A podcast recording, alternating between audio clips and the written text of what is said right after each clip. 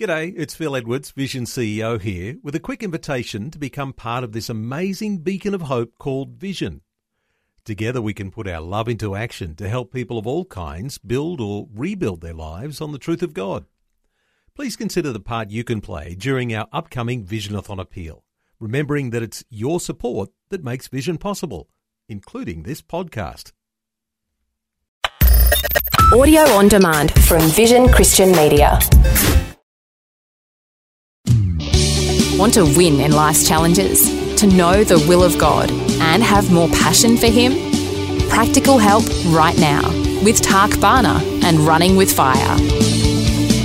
Great that you could join uh, with me today, and I hope for the rest of the week, I trust that you're finding these, um, you know, five minute recordings, uh, devotions helpful that just gives your day a kickstart, or whenever you might listen to it, it just, you know, stirs something within your heart and you know, just gives you hope, encouragement, you know, a sense of what God might be doing or saying in your life. I want to start today by sharing with you what I consider the best testimony I've ever heard. So it came by email, and this person said that they were impacted by some words that I said. Um, and I only said it, I said it in one of the services, and I said this if you only can come to one church service a week, come to the prayer meeting. And uh, he was shocked. The person was shocked that I'd say, wow, even more important than a Sunday. And I said, you know, the Bible says my house shall be called a house of singing. No. house of fellowship. No. House of food. No. House of preaching. No. House of prayer. He decided as a result of that that he would attend our Thursday night prayer meeting.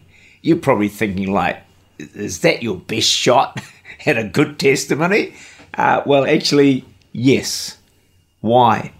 Well, the reason is because only a lot more prayer in our lives and our churches is going to release the power of God for your breakthrough, for healings, for miracles, to revive a lukewarm church and turn the tide of our nation uh, from falling rapidly away from God. It's the only way for your children, your grandchildren to have a strong personal faith. Um, and it's the only way that we can not leave the next generation a legacy of a powerless Christianity.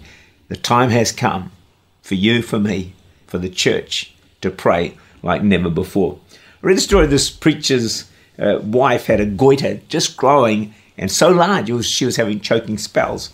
So one day he's sitting on the stairs to the platform just worshiping Jesus with his eyes open. Would you believe suddenly Jesus appears to him standing three feet in front of him.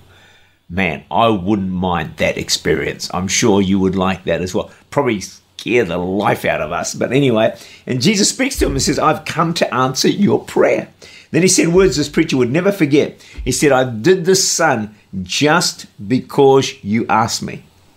You don't know how I long to do things for my children if they would only ask me and believe me. I cannot answer their prayers unless they have the faith because I cannot violate my word. Just because you pray. In Isaiah 37 21, we read about Isaiah, the son of Amos, sent to Hezekiah, saying, Thus says the Lord God of Israel, because you have prayed to me against Sennacherib, king of Assyria. And what happens is God works this unbelievable miracle for Hezekiah. Why? Because he asked. You know it well, James 4, verse 2 you have not because you ask not. Lancelot Andrewes was a great theologian and preacher, and in his notebook uh, on prayer, which was published, he had written two lists. The first list was the times of prayer uh, in the Bible, so when to pray. So he found always, without ceasing, at all times, three times a day, evening and morning and noon, seven times a day.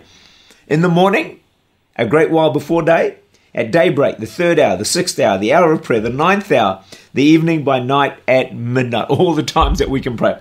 Then he wrote the places of prayer found in the Bible in the assembly, in the congregation, your closet, an upper room, housetop, the temple, on the shore, a garden, on their beds, a desert place, in every place.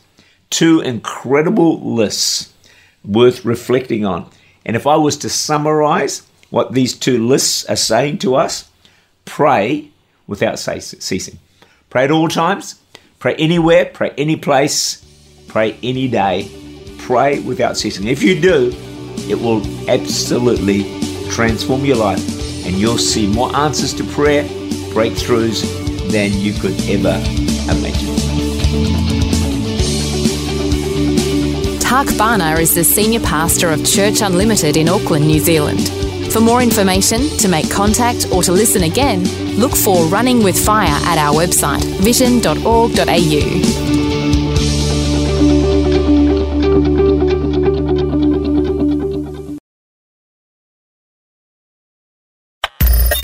Thanks for taking time to listen to this audio on demand from Vision Christian Media. To find out more about us, go to vision.org.au.